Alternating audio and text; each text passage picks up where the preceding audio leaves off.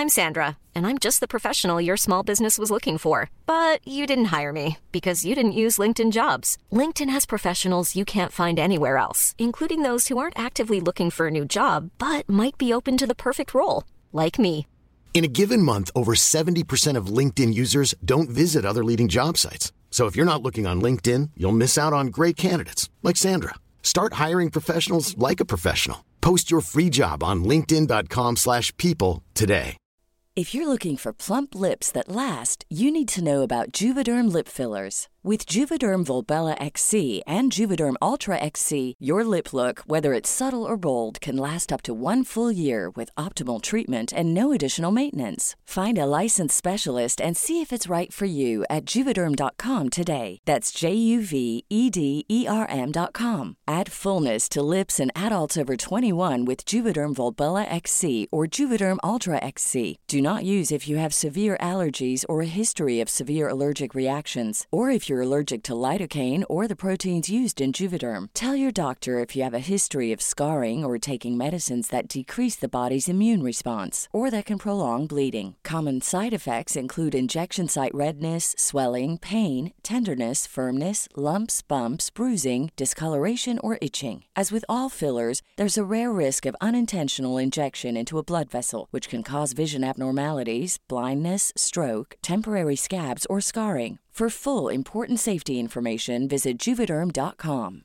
Hey Dave, Yeah, Randy. since we founded Bombas, we've always said our socks, underwear, and t shirts are super soft. Any new ideas? Maybe sublimely soft. Or disgustingly cozy? Wait, what? I got it. Bombas. Absurdly comfortable essentials for yourself And for those facing homelessness. because one purchased equals one donated. Wow, did we just write an ad?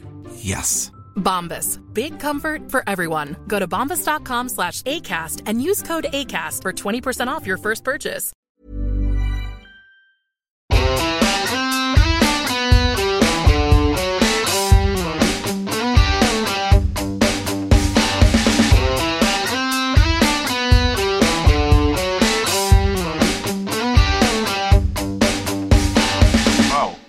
Thank you for joining me on what is a brand new chapter in the UK film review story, which I know you're, you've been a big character already so far. Oh, well, I hope so. Um, and for those who are listening, this is episode one of a brand new show, part of the UK Film Review podcast. We're calling, for now, UK Film Club.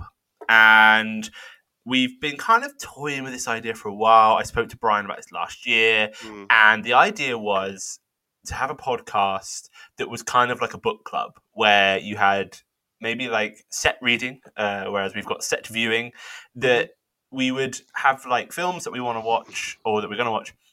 But what we want is actually for our listeners to pitch in, you know, send in your voice notes and reviews of the films that we're covering and the films that we're going to cover because everything's better when we share. We know this, and Yeah. it's better connected. That's someone's Yeah. slogan. I'm going to get in trouble for using that, but um, yeah, and also it gives us a chance to do what UK Film Review does at its very best, which is cover everything. Like what we want to do is cover cinema releases, which Brian is going to be very much the, the the lead on that, and some streaming, and also some Indian short films, which we are always championing. You're always uh, on the lookout for for good ones. So, in this episode, um, we've got an absolute smorgasbord. If I'm honest, there That's a good word. uh, it is right. say Um, it again. Say it. smorgasbord. I said it slower then. Um, this is great because Brian has seen a whole bunch of theatrical releases, and we're going to tap into those first. Um, but coming up later on as well, we're also going to be looking at the big streaming release. Everything, everywhere, all at once, which is very timely because the Oscars, at time of recording this, are just around the corner, um, and I know it's been doing very well in uh, a lot of the award shows. We're also going to be doing a couple of uh, indie films. One is called Pavor Nocturnus, and the other one is called Love. And we're going to be finishing up with what I'm currently calling the nostalgia hit or the nostalgia pick. Um, I won't tell any people what it is because I think you should listen in to get to the end to Mm. see which classic film me and Brian are going to review. Yeah. Um, as long as I haven't put it in the description of this episode and you're seeing it there. um, but Message to self. yeah, I must make a note of that. Don't Yeah. make a note of that. Um, but before we get to all of that, we're going to head to the big silver screen.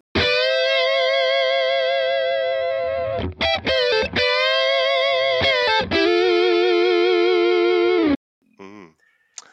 Brian, where? Yes. Well, I have the Whitney Houston film first. Are you happy to start there? Yeah. All right. there. So I want to dance with somebody. Go Yeah. for it. it's a film that's still running. It came out on Boxing Day, but it's still going strong. And for a biopic, I think it's pretty much does the job. There are no great revelations there. It tells us things that we already know about Whitney, but what it does do is showcase a unique talent and also brings to the fore a very good actor, Naomi, Naomi Ackie, who's a Walthamstow girl. She's a London girl, doing a great Whitney Houston. Now she she does sing occasionally, but with the hits, it's Naomi Ackie singing. But I, I think it's a really good, entertaining, fun movie to go out and watch. Now, I suppose if you are a fan of Whitney, that does help a lot. But even if you're not a fan, um, it's it's worth watching. It's worth seeing, just to get some depth of the talent that she had, the person she was, and the demons that she was always fighting, uh, which which are a, a focused, which they focus in on in, in this film, particularly this uh, constant fight that she had to be accepted as a black recording artist when she was always being accused of uh, making pop records or making music for white people when it that wasn't the case at all. Because R&B is R&B it's soul and um, it's a very good movie. Stanley Tucci's in it. He plays Clive Davis the um, the record company boss who, who signs Whitney. Um, so a very good film some really good performances there. We've got Clarke Peters playing John Houston uh, who that, that's the, the father of, of Whitney. And a very good film some great hits to look back on. If you grew up in the 80s, it will bring back some great memories for you. But also tells a fairly balanced story of a fragile and damaged uh, character who left us far too soon. I think that's the great sadness there is that, you know, they say the worst thing in life is wasted talent, and it was, and she was 48 when she died. But here's an opportunity to be entertained by a great talent. Very good film. Very Wow. watchable. Well, I must say I'm a sucker for a, a musical biopic because big fan of music. Yeah, musician, songwriter, and I, I find that they're always good stories because you're dealing with a character that is artistic and creative. So they're always trouble, and you've are, got. But you know, obviously, when you've got someone with a complete household name, and funnily Yeah. enough, on the poster for this, it says about it's from the writer of Bohemian Rhapsody that Yeah. these household names, people that I'd grow up, you know, listening to my parents, oh, mention this person, mention that person, and Mm. suddenly we're getting these films about, you know, you know, fictionalized films about these people, or or, or an attempt to tell a story about this person. That it's interesting, and I think they obviously from a um, production point of view, the film companies can kind of count on the fact that they're already tapping into a big base. You know, they know that people they're going to get bums Oh, on yeah. seats. People are going to turn up. They're not. No one's going to sort of avoid this if they're already a fan of Houston's music. So Yeah. there is that side of it. But what I do like about this, yeah, I've gone through um, the, the cast and I've seen, I also have watched the trailer and I've read the, your review and things, and it, it's one of those films that I know once it comes on, like I will watch it. Um, just for the listeners, uh, you might be uh, wondering why. Brian sees the, the the cinema films and I don't. I've got two young kids and I find it very difficult to get out. So um, that might change over the years. Who knows? But Yeah, right now, never me, me and Brian already have to reschedule our podcast because Yeah. my kids are always sick. so um, yeah, Brian, uh, bless him, gets to go out and go to the cinema and watch all these great films. But then I get to live vicariously through him. You know, he Mm. tells me what they're like, and now that he's Oh, telling yeah. you as well. Um, But what would be great if anyone has seen "I Want to Dance with Somebody." Please do uh, send us your um, your voice notes and things. Um, we'll put some instructions on our website on, as to how to do that because we would like to add them into our actual show next time. Um, okay, good, good. So that's uh, I want to dance with somebody. Now, the next film I had on your list that you've seen, um, Till, is that right? Oh, Till, yeah. Uh, one of my favourite films, actually. Wow. It's still on general release at the moment. This is a true story uh, of Emmett Till, um, a 14 year old boy who who was lynched and murdered in Mississippi in 1955 because he winked at, at a white girl. It's an amazing story, uh, a terrifying indictment of the way human beings can treat each other just because the color of a person's skin is different. And what's frightening about this and impressive at the same time is that it actually happened. You think this couldn't be possible, surely. But of all the, the horrors that happened in the deep south uh, of America, this has got to be one of the most uh, troubling episodes you are ever likely to, to see because you keep on checking yourself. When you when you watch a film like this you think god this is true. This actually happened. And the star of the movie is basically the the mother mamie played by danielle deadwyler uh, who was excellent in the part. And she is the star of the film essentially. Jake Hall's very good as Emmett Till, but it's it's Danielle Deadwyler who, who steals the film from everyone because of the way Mamie in real life reacted to the, the murder of her son.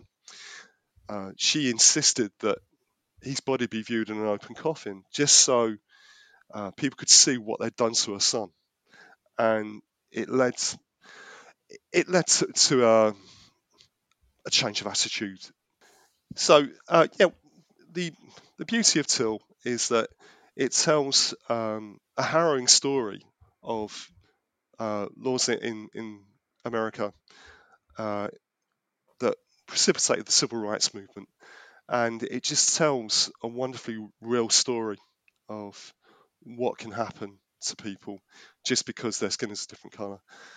It's a film that's been sadly overlooked. I think uh, it has won some awards, and most films do win awards in one description or another.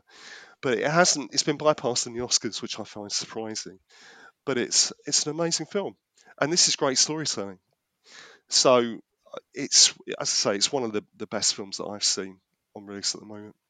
I mean, I remember the the story uh, of Emmett Till when I was studying at uni, and it was um, shocking, and obviously uh, that period of American history is absolutely fraught with these horrific stories and times of discontent and um, we've seen quite a few films come from that period uh, because mm. obviously a lot of the popular figures around that time uh, martin luther king things like that you're going to yeah. have those films have all kind of emerged and with something like this you know you've got a character that would have been unknown. It's not you know not like a, a celebrity character as such. You've got someone that is, um, uh, and I'm wondering if that's where it's kind of being missed, maybe because, like I said, you know, you, I agree. I've not really heard a massive amount about this, whereas you know some of the other films we're going to look at, has, there's been a lot of coverage about them. Yeah. Um, you know, and it's obviously tackling um, or looking at racism that there does seem to be a lot to for people to maybe have to engage with here that maybe it's sort of uh, after the tumultuous few years that we're all having that it's what maybe it's been unfortunately timed you know yeah. yeah maybe that's it. Maybe there is a reluctance to confront the issues that they present in this film. Because i mean um, you look at george floyd for example um, and what followed followed that. Mm. maybe it is uncomfortable to watch it's not an easy watch to, to say the least. But it's it's it's scary, but it's it's riveting. You just can't take your eyes off it. And as I say, Danielle Deadwyler is amazing in the role. Incredible film, it really is. Well, but it's got uh, nominated for a BAFTA, so you know. quite right too. Um, it's nice to see that our our, our academy has recognised its um, its value. But uh, a very good film, though. Well, that's Till. So I do hope people uh, seek it out. Again, you know, with anything Brian recommends, goes on my automatic list Hmm. of must watches. So I will. This sounds right up my street. It's exactly the kind of film I like watching. So I will be looking out for that one. Um, next up uh, is an interesting one because there's been quite a bit about this. So I'm intrigued to see what you think about Babylon. Babylon. Right, okay, so Babylon is the story of the Hollywood golden era, just as it's transitioning from silent movies into the talkies. So it's a, it's a, it's a, an area that's been raided frequently in the past by filmmakers. This version stars Brad Pitt as Jack Conrad, an actor who fears that his career might be over because the talkies are now with us. And it also stars Margot Robbie as Nellie LaRoy, who's uh, a very smart, fast-talking kid that's trying to wheedle her way into into the film in- industry. And in many ways, it's it's a handsome-looking film. It's brilliant to watch, but the length would put a lot of people off. I'm sure it's three hours nine minutes long, and that that is a a hell of an ask, really, to to invest that amount of time to sit in one position to watch a film. It, as I say, it's a great looking film. You know, it's very reminiscent of the classic Hollywood era insofar that the the visuals, the set pieces, you could say it's Cecil B. DeMille. It's it's got that kind of appreciation of scale. So the visuals are fantastic, but it's very funny in places. It's hilarious. You know, they're tr- within the film they're trying to shoot uh, a scene in a film that um, they're trying to get. They're still getting used to the idea of sound as well as visuals, and they keep on trying to take the same scene and they keep on getting it wrong. And it is brilliant. It's so mm-hmm. funny the way they're all reacting. And Margot Robbie does anger and frustration so well. And it is brilliant. But it's buried, you know, at different points in the script. You think, oh, that's great. I really enjoyed that bit. But then it kind of seeps into self indulgence slightly, I think, because of, of the the length of the film. I mean, they say that all films are 20 minutes too long. I would say this film is an hour too long. You could quite easily chop an hour off this, and it would be a much better film for it. Having said that, though, it is good because of the production values, the way it looks, because you've got Margot Robbie, you've got Brad Pitt, and it it does tell that story of rank debauchery in Hollywood that wasn't seen by the masses. You know, at the top, you know, the the, the visible side of Hollywood at the time was very wholesome and very clean cut, but underneath it all, it, it was chaos. You know, it was complete debauchery, and that's what it that's what it, sh- it depicts very well. But you know, some places are very dark film as well, but very entertaining if you can cope with the length of the film.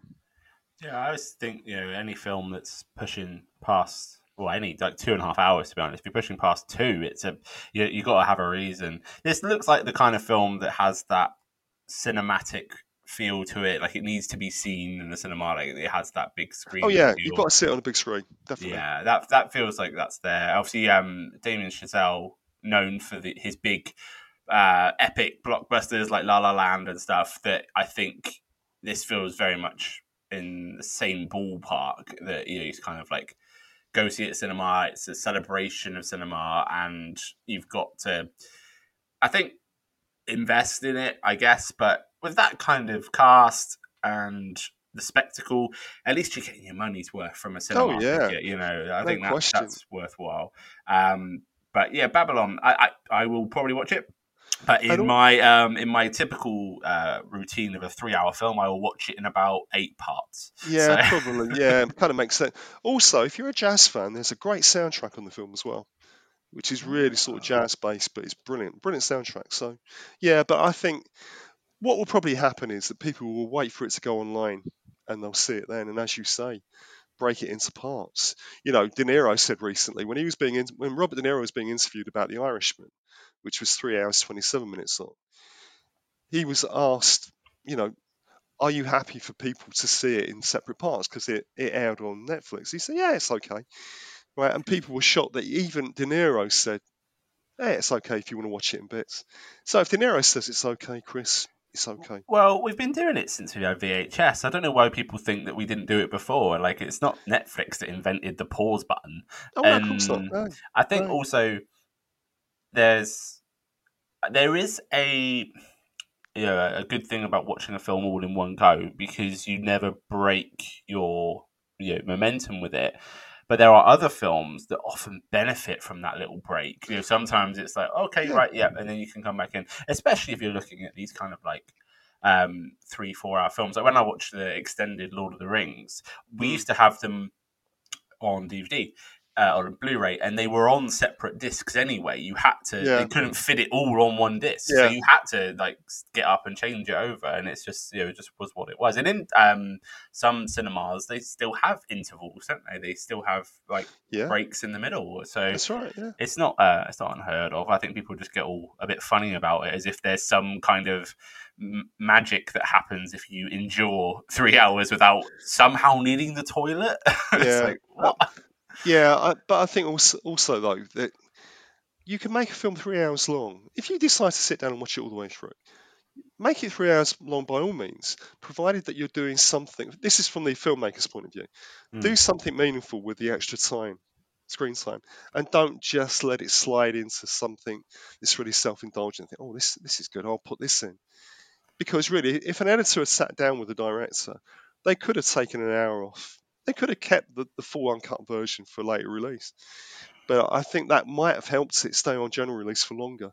Well, going Um, back to like the Whitney Houston one, it, it sometimes I feel sorry for historical biopics uh, and with Till as well because there probably is so much history and story that they want to put in because it gives context and it gives you know information. But as a piece of art, you have to be able to tell that story in a Mm. way that's going to, you know, because if you go back to the oldest form of storytelling, which is just telling people, yeah, Mm. then you're not going to keep them around. You know, they're going to wander off. They're going to walk off if you Yeah, if it's too long. If you Yeah. don't keep it on point, and I think that's the you know, like I say, the job of the editor. It needs to be done. And if you're saying that you could see them cutting an hour from that film, then you know, I think that's that's fair enough. And like you say, it seems to be showing as as to the uh, reaction to the film. So, well, well, well, uh, that's that's uh, that's Babylon. So. Um, we're going to head to one of the greatest directors of all time next, uh, Steven Spielberg, Yeah. whose uh, latest film, The Fabelmans. Is that? I think that's still out. That's still in, uh, Uh, still in yeah, cinemas at the moment. That's still running. The Fabelmans really should should be called the Spielbergs. I mean, it's the it's the story of Steven Spielberg's family when he was growing up. This is the a typical family living in America in the Midwest. Uh, the father is a, a high flying uh, technical whiz kid, electrical executive, who's dragging his family all over the country uh, to further his own career. And the, the mother is a talented pianist, but is is trapped in domesticity. She's there to uh, keep the home, raise the family, and they have three daughters and a son who's obsessed with film by filmmaking. Hmm, I wonder who, the, who that is. Um, but it but it resonates. It will resonate for a lot of people where where the, you have this dynamic between two very talented parents. One has a career, the other one doesn't, because she's expected to be the mother, to be the nurturer. And I, I think people obviously re- are going to relate to that. And that was really the story of the Spielbergs. And it, it, it kind of unlocks a secret uh, through his love of filmmaking. So it is pretty close to Steven Spielberg's family and the way he grew up and the way his parents worked as a unit, if you like. Michelle Williams plays Mitzi, the mother. She's been nominated for an Oscar, she's very good in it. Paul Dano plays the father. Uh, Judd Hirsch uh, does a very brief turn, a five-minute turn as Uncle Boris, and he's got an Oscar nomination for it. I still can't work, quite work out how he's got that, but you know, it's all about opinions, isn't it? But um, not a typical Spielberg film insofar that it's not a popcorn movie. It's not like Jurassic Park or Indiana Jones. It's not like that at all. It's a film that makes you, that challenges you more on a, on a more intellectual level, on a more emotional level. It becomes a different kind of Spielberg film. But it is Spielberg and it works and it holds your attention. So it does all the things that you expect a Spielberg film to do. So, very good film, very watchable, and a, and a more reasonable running length as well. I think this is two hours twenty. I think. Uh, two thirty on the. Two thirty one. I beg your pardon. No, two thirty one. Yeah, close enough. I mean, ten minutes for for credits, right? I was going to, say, take off the credits, it probably is about 220. But a, a, very good film. You know, one thing you can say about Steven Spielberg is that he tries something different with every film he makes, and there are he's not afraid of experiment. I mean, this this is a semi-autobiographical tale, but there are very few directors that are bold enough to try things that are different. So he won't stay in his comfort zone, and he, he's he's confronting his own family story, and there are some uncomfortable home truths there uh, that come out as well. So it's brave on on his part to do that, but very very good film, very watchable. Um, a nice film to go out and watch. Fantastic. Sounds great. Always going to watch a Spielberg. You got to watch all the Spielbergs. Well, no, it, no it's it. it's yeah, it's almost like a kind of an obligation when you become a film fan. You've got to watch the latest Spielberg movie. However you, however it turns out, whether you like it or not, you know, Spielberg's that kind of director. You, you've got to watch what he does. You know. I'm also a big fan of Paul Dano, and he plays a character in the film. So yeah, he plays the dad. He plays Burt. I'm yeah, very he's very good. Seth Rogen's in it as well, who plays uh, the best friend Benny. So again, very strong cast. All work really well together. It's a nice film. Very nice film. There we go. Um, now, if you haven't heard of this next film, then I'm guessing you don't have the internet because it is everywhere. And I'm glad it is because it stars one of my favourite uh, actors of all time, Brendan Fraser. It oh. is, of oh. course, The Whale. And yeah. I'm gutted I haven't seen this yet because it's been around for a while. It's also Darren Aronofsky, who I love. Yeah. So tell me, Brian, tell yes. me. It's. I think you're in for a treat, and everyone listening is in for a treat if they haven't seen this film yet. Stars Brendan Fraser in what you would call a career-defining role. He is absolutely amazing in this film. He's got the Oscar nomination for Best Actor, and I, I think he will win it. I think the only other nominee that could challenge him really is Bill Nighy for Living, but I think he's he's nailed on to win the Oscar for Best Actor.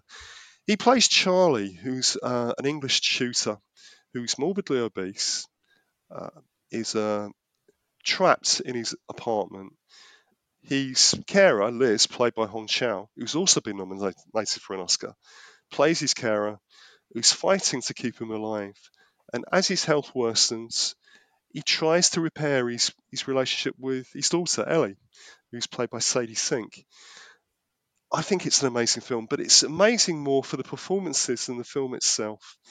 What I think is surprising, whilst the the performance of the actors has won universal acclaim, the film's got mixed reviews, oddly enough. Hmm. I think if you look on Rotten Tomatoes, it's got like 66%, which is kind of like a middling sort of score, which doesn't really match up with, you know, the acting performances. You think, how can that be? And I think probably part of the problem here, if there is a problem at all, um, but being critics, we do take these things apart, don't we? Um, it's based on a stage play, and I think it really shows because the film itself barely ventures outside the room that he more or less inhabits.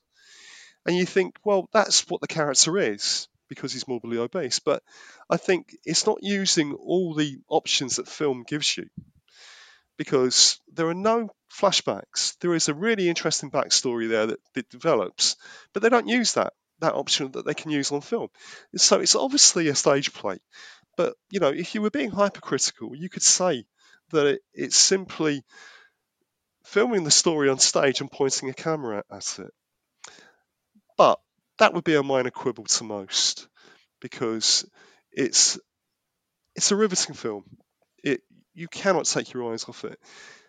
The prosthetics are incredible, really, because obviously Brendan Fraser hasn't put on, God forbid, hasn't put on weight to play this role, but the prosthetics are really convincing.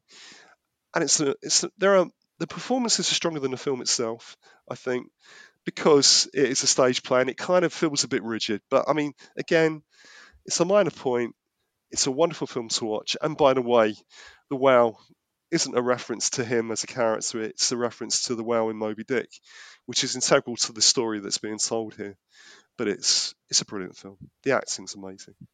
I mean, you you you just that character type of character. It doesn't make you feel pity for the character, but you're rooting for him, and that's the secret of acting: is to make you care and make you want a happy ending for him. It's lovely. It's a beautiful film. Wow. Brian, thank you so much for rounding up those cinematic releases. Um, and I think you know what an amazing selection. Um, oh, this time of the year does tend to have some good releases because they're all in the run up to the to the Oscars. So, yeah. um, not surprised that we've got some great films there. But yeah, yeah, very impressed by what I'm hearing. And um, yeah, if you're listening and you want to share your thoughts on any of the films uh, that Brian went through, please do. Uh, head to our website, ukfilmreview.co.uk, and there'll be a button somewhere. I'll put a button somewhere. Put a button in. Yeah. I'll put a button in. Put a button um, in. And now we move to the streaming.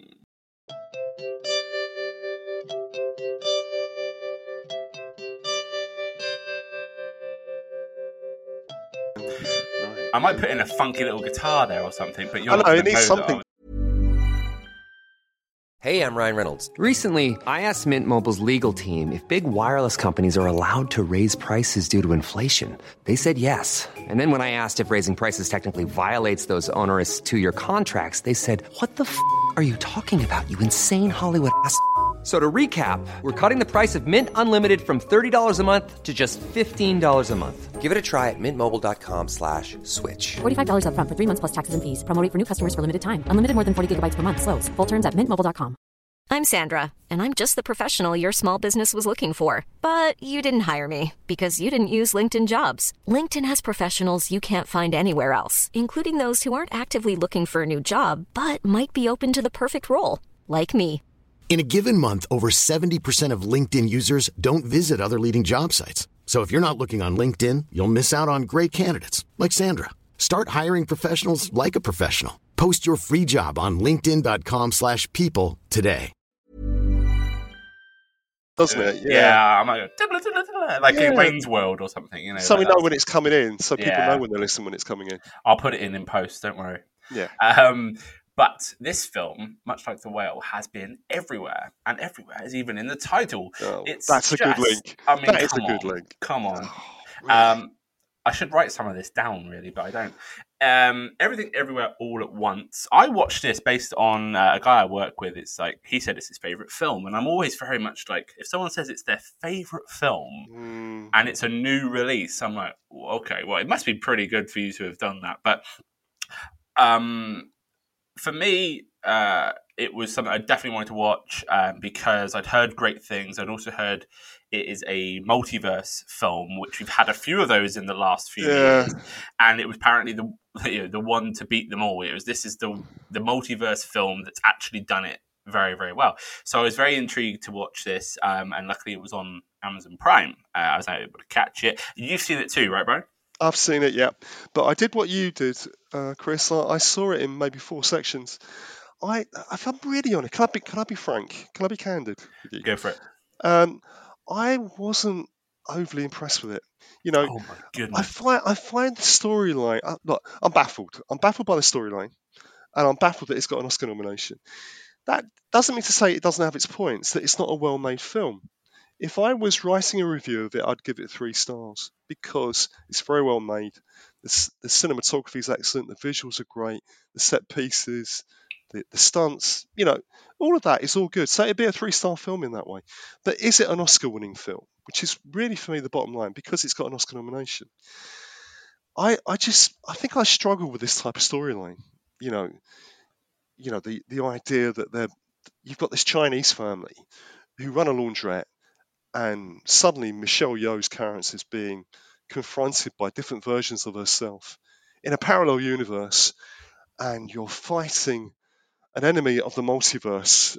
And I think, right, okay. But, you know, it's like one minute they're arguing with Jamie Lee Curtis about their tax returns. And the next minute, they've all got fingers that look like hot dogs. And I, I, I kind of just struggle. I'm, you know, I, maybe it's me. Maybe it's me. Maybe it's the fact that I saw it in sections. I don't know. But it, it, to me, it was like a patchwork because it, it felt a bit like a Jackie Chan film, a bit like The Matrix, a bit like Enter the Dragon. Now, filmmakers, that's fine. Filmmakers borrow ideas from other films. That's all well and good. But I, I didn't see sense a coherent storyline, and I get frustrated with films like that because I like to see a clear story. Now, maybe it's me. Maybe I'm not switched on enough to it. But in spite of all of that, you have to accept, I have to accept, that it's highly rated. It's performed well at the box office. People like it. And your friend, who said it's his favourite ever film, okay, fair enough. You know, the people have spoken. People like it. It's got that rating. Fair enough. But I don't find it particularly accessible as entertainment. It feels more like a computer game to me. But I accept I accept its its merits and that it, that people will like it. You know, I think But- one thing I would you know. say, and you, you've you've kind of mentioned it already, you know, they're borrowing things from films like The Matrix. The Mm. Matrix actually is probably the best reference because first off, the main character is kind of like Neo in that Mm. she's like the only one that can save them, and also when I watched The Matrix the very first time, I, I really liked The Matrix, but it's Oh, yeah, one I of did those, as well. Yeah, it's I one of it. those. It's one of those films that oh my god, it it, it, you know, improves every time I watch it. I, I find something else from that film, and I think with this, I've only seen this once, but I think it is one of those films that needs to be watched multiple times. it could be. Yeah, it could well be. I, I actually think, yeah, I don't want to assign you homework, Brian, but if I'm No, going to no, have no. to do that, uh, it's just I think it's it's the kind of film. No, I'm not saying because I'm I'm somewhere in between. I, I I think I liked it more than you, but I I don't get quite why it's got 11 Oscar noms. Yeah, You know, that's what I'm- really that- like wow. Yeah, that's what I don't understand because the ultimate benchmark for film excellence is the Oscars, isn't it? You know, it's the BAFTAs and the Golden Globes and the Critics' Choice Awards. It's all of those. But the one gold standard for filmmaking is the Oscars. You win an Oscar, you've got a license to work in America, you've got a license to work in Hollywood. That's the ultimate benchmark for any filmmaker, any actor. And you think, really, has this film got that number of Oscar nominations? Um, I, am not sure I follow the logic, and I do worry. What, as I say, whilst this film has its merits, um, I wonder whe- whether it, the Oscars are being dumbed down slightly. You know, and people listening can can feel free to disagree with me. Feel free to have a conversation with me about it. And maybe I do need to see it a second time. Maybe it is a slow burner, but I don't see how it it kind of fits into that bracket. It is just a good film. That's all it is. You know. There you go. You heard it here first. Um, I think, yeah, I, I I can see some strengths to it, but I can also see, yeah, that there is uh, an element of um, averageness to certain bits. I was I was a similar, especially the first, I'd say the first third of the film. I was kind of Mm. like, this is taking its time. Like this is really like it doesn't Yeah. need to go through so much of this because then what happens when it goes balmy and it all starts to go all over the place, you are left in this kind of like, what is going on? that It- I think it needed to slow that bit down and speed the first bit up. Yeah. Um, It's- It's a Yeah. great title for the film. Everything, everywhere, all at once. Maybe they should add on to the end of that all over the place. It's it's kind of like that, you know. Again, look, I'm. At the end of the day, Chris, it's all about opinions, isn't it? You know, but I do wonder when a, when a film gets this degree of acclaim, even if it doesn't win any any Oscars, it's got 11 nominations, and that's that's quite an achievement for any film. Um, I do sometimes think to myself, what do other people see that I can't see? You know, um, but hey, look, all credits to them. You know, total respect. They they've they've created a film that people like, and really they're in the business to make films people want, and that's exactly what they've done here. There we go. Well, be interesting to see when this comes out and in terms of how many uh, Oscars it picks up because sometimes they don't. Like, because this, I think this did really well at the Grammys or another showcase recently, and sometimes it does not go their way. Like, you have films that have got loads of noms and they come away with one or no Oscars. So it'll be interesting. But Yeah. um, yeah. that's our streaming film for this uh, episode. Uh, we're to go now to our indie collection.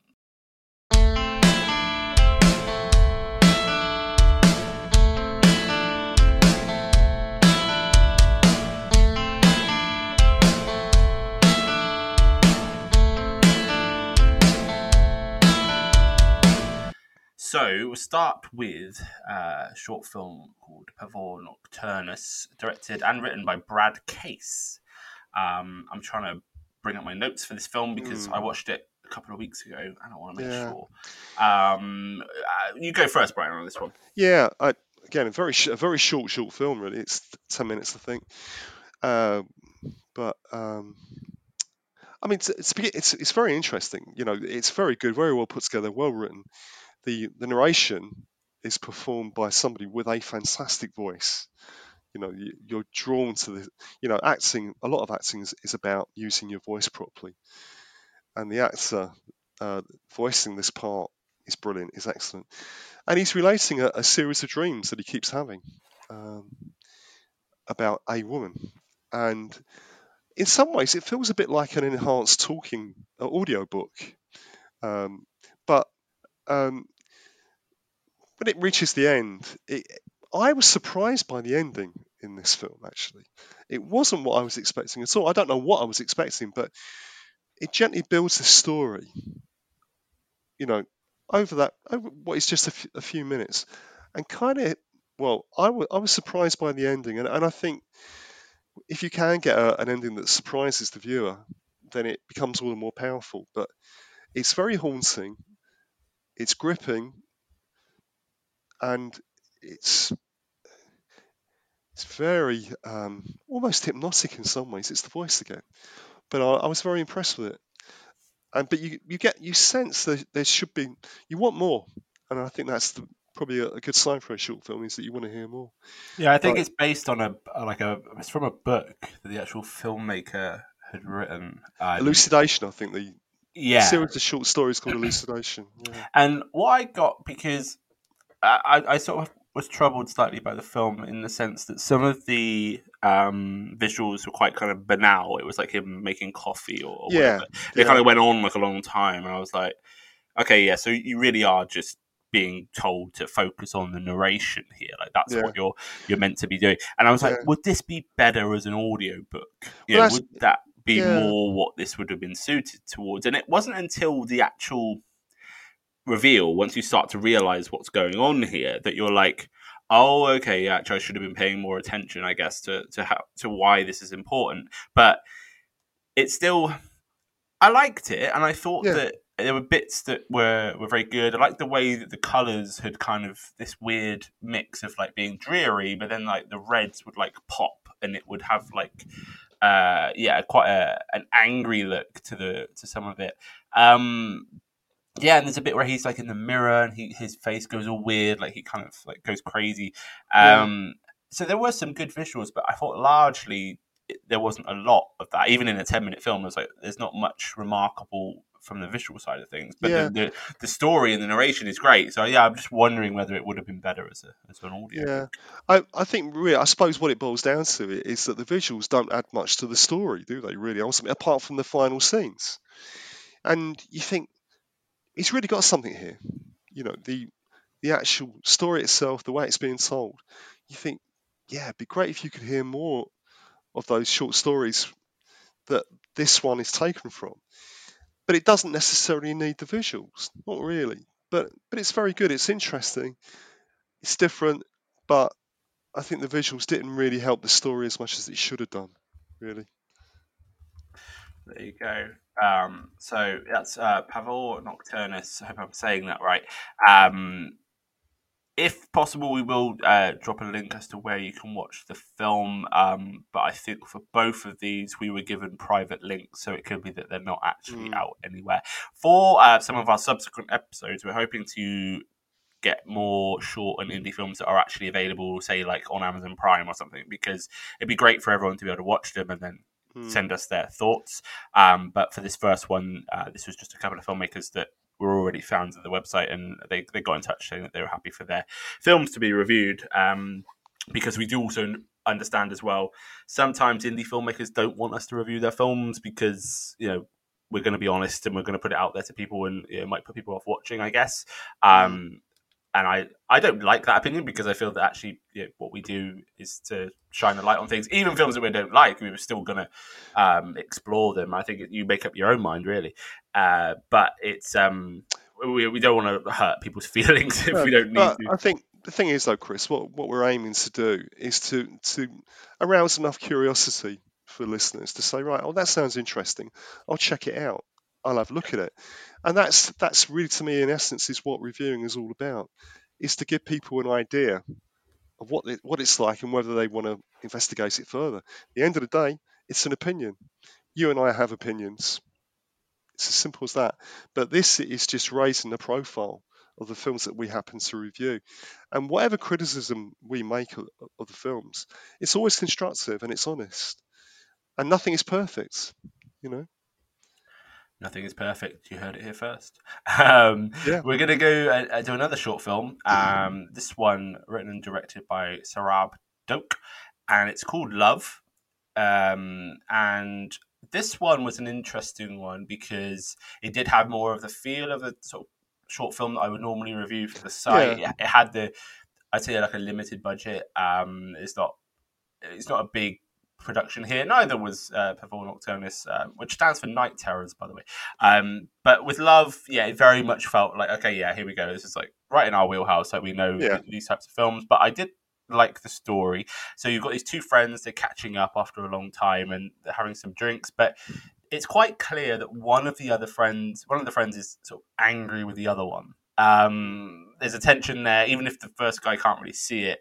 Um, and it turns out that the one of the guys is married, and that is the cause of this tension. Um, I'm not going to go into much more about why because I think you know, if anyone does manage to see the film, uh, it's it's good to not have that bit spoiled for you as to Yeah. why what's going on there. Um, But it was an interesting film. It had that sort of classic storytelling. You know, we've got two friends catching up, simple location. They're not trying to do too much with the limited resources that they had. Yeah. Um, and then, yeah, what did you think about this one, Brian? I actually quite enjoyed it. I, I think it, it was quite neat and self contained. It's obvious they had a limited budget, but I mean, you can still tell a story with just two characters. And Yeah. it's, of course, there is the third character that's always off screen, and that's the, the wife of Nicole. And that's how the two of them come together. That's what they to talk about. I think the story initially takes time to unfold a little bit.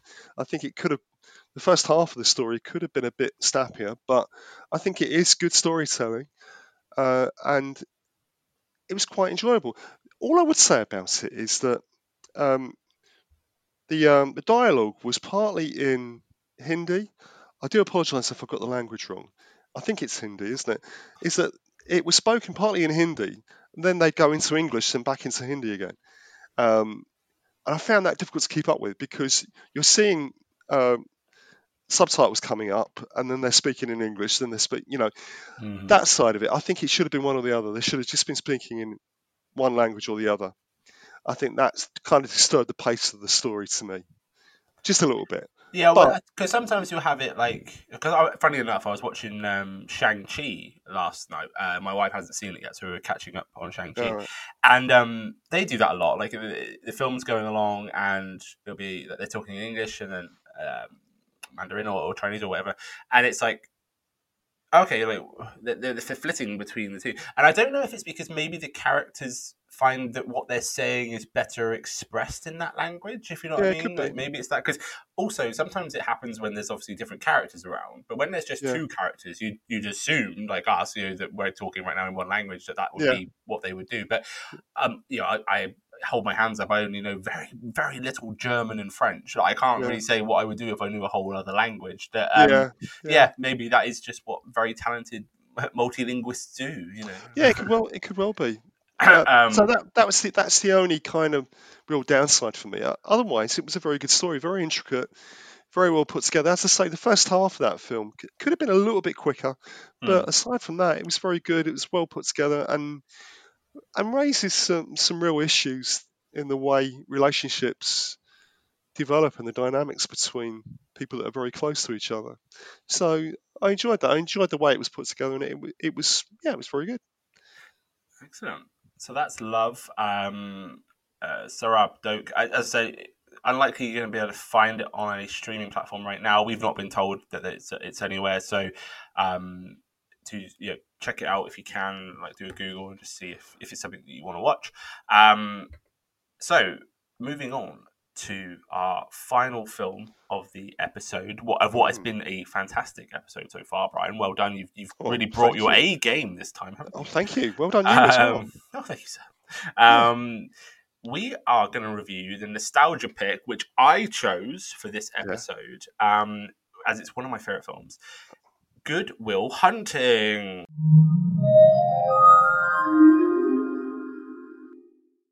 I um, love this film. Uh, any reason to film. watch this film? I just thought I was gonna, uh, yeah, let's make this the first one because I'm, I'm, I'm, yeah, go on, carry on after you. I just think it's a beautiful film. Um, I think it stands up to the test of time. You know, you can still watch this now. Some of the characters, because they're so flawed, it still is okay. The things that they say, things that they do, it's sort of like you're not meant to really agree with them. And I yeah. think you know this is you know me getting very dangerous territory, but I think it's potentially Robin Williams' best performance. Well, he did get an Oscar for it, didn't he? So I, I, just think it's an incredible performance. You cannot take your eyes off him when he's no, when he's on I, screen. I, I, know. I think what what's really interesting about Robin Williams' performance in this film is that he really reined it in. You know, he's a, by trade he's a stand-up comic, and the, the tendency is to, is to exaggerate a persona, but he really pulled this one in, and it was very low key in some ways, but it works even better. In some ways, I think it is his film more than Matt Damon's film or um, Ben Affleck's film. It's his film. He's the, as you say, whenever he's on screen, you're you're transfixed, and there's just you just realise what a very good actor he was, and how tragic it is that his his life ended in the way it did. I think the film itself, I, you chose such a good film here, Chris. You really did. It's it, it's a wonderful film. It doesn't feel I've not watched it for a few years, and it was like watching it for the first time in some ways. I might have, it might be, I don't know, 10 years since I watched it, but it still feels fresh. The script is excellent, the acting's spot on. You, and I love the, what, I you what I really like about Good Will Hunting is the subject matter as well. Because really, the focus is on a genius. Now, geniuses can sometimes be neglected, overlooked, dismissed they fall through the cracks sometimes. And it's in the story, it took the university professor, played by Stellan Skarsgård, to recognize his potential because he was a janitor that worked out the solution to a mathematical problem no one can solve.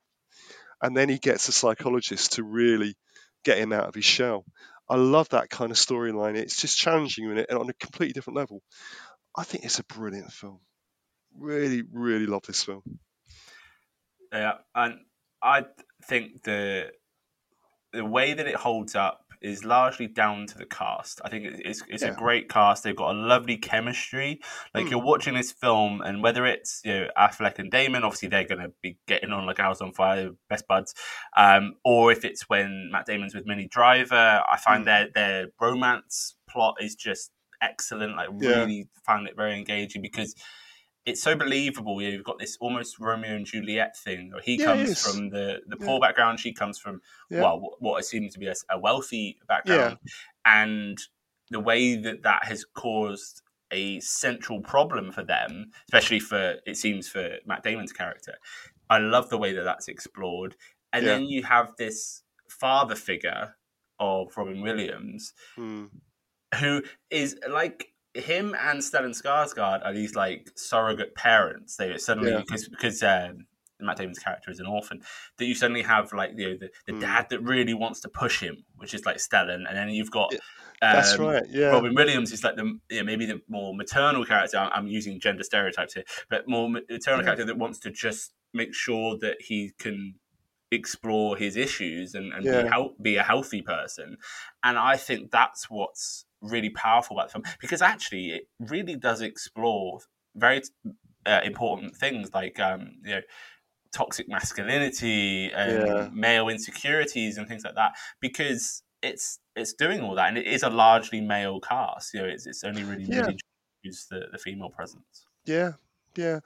But as I say, it it still works. You know, I think a lot of films will date.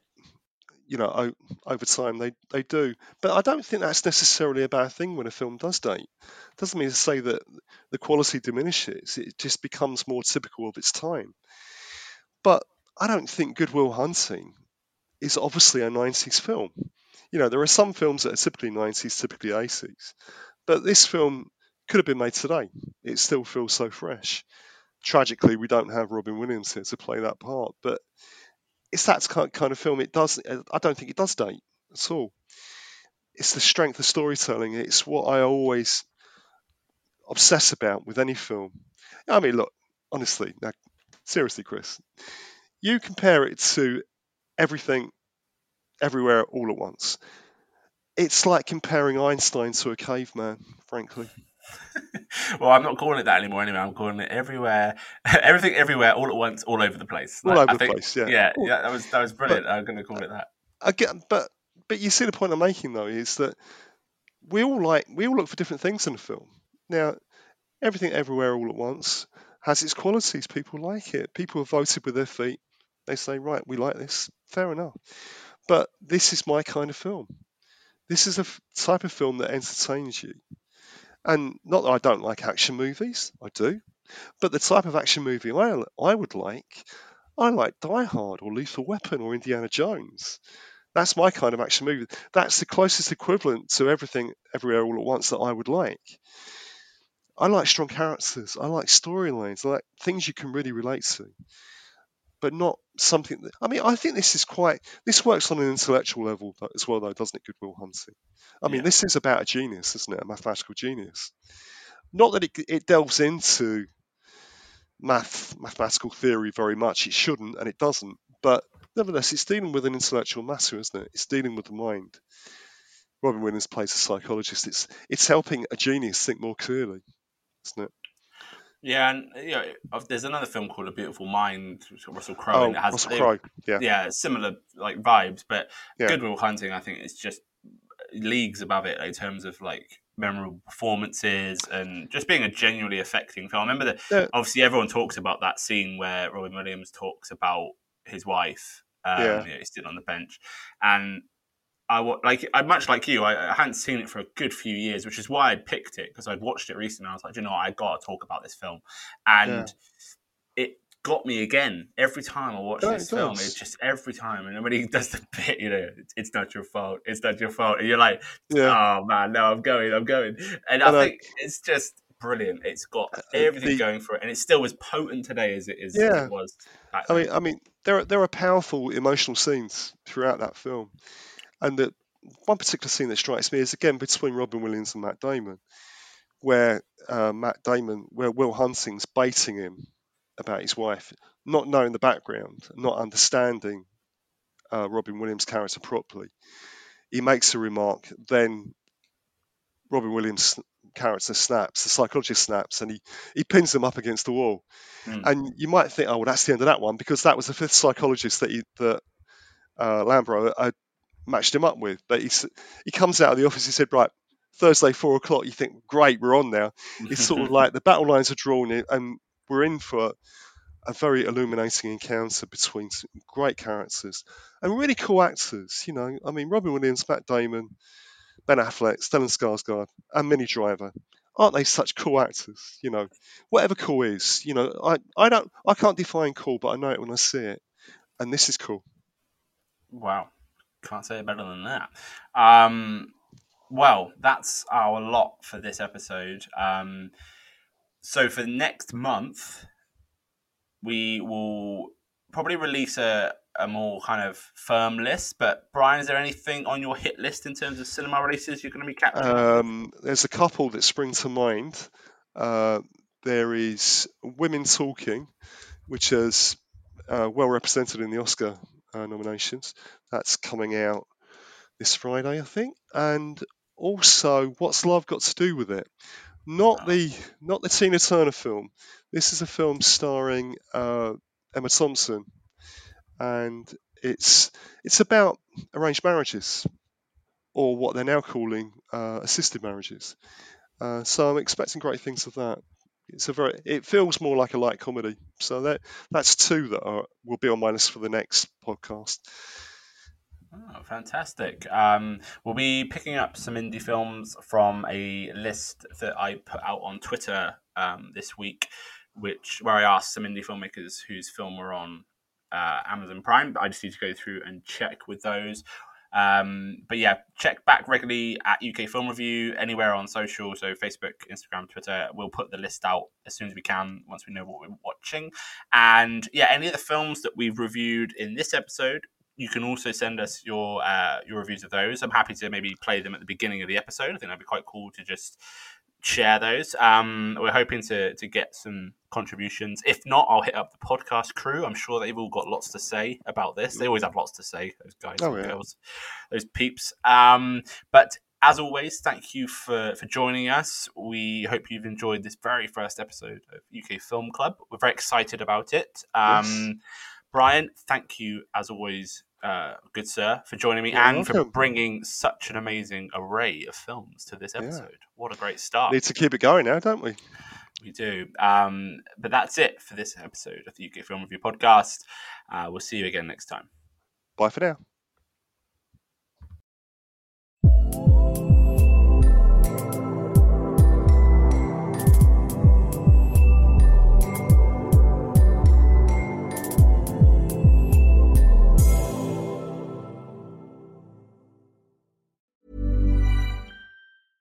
Want to get a chiseled look in the jawline? Sculpt and shape your jawline with added volume from Juvederm Volux XC. Juvederm Volux XC is an injectable gel specifically designed to be robust enough to improve moderate to severe loss of jawline definition. And it is the first and only hyaluronic acid filler approved for the jawline. Add volume to your jawline for a chiseled look with Juvederm Volux XC. For important safety information and to find a licensed specialist, visit juvederm.com. That's J U V E D E R M.com. Not for people with severe allergic reactions, allergies to lidocaine, or the proteins used in Juvederm. Common side effects include injection site redness, swelling, pain, tenderness, firmness, lumps, bumps, bruising, discoloration, or itching. There's a risk of unintentional injection into a blood vessel, which can cause vision abnormalities, blindness, stroke, temporary scabs, or scarring. Talk to a licensed specialist to find out if it's right for you. Visit juvederm.com. That's J U V E D E R M.com.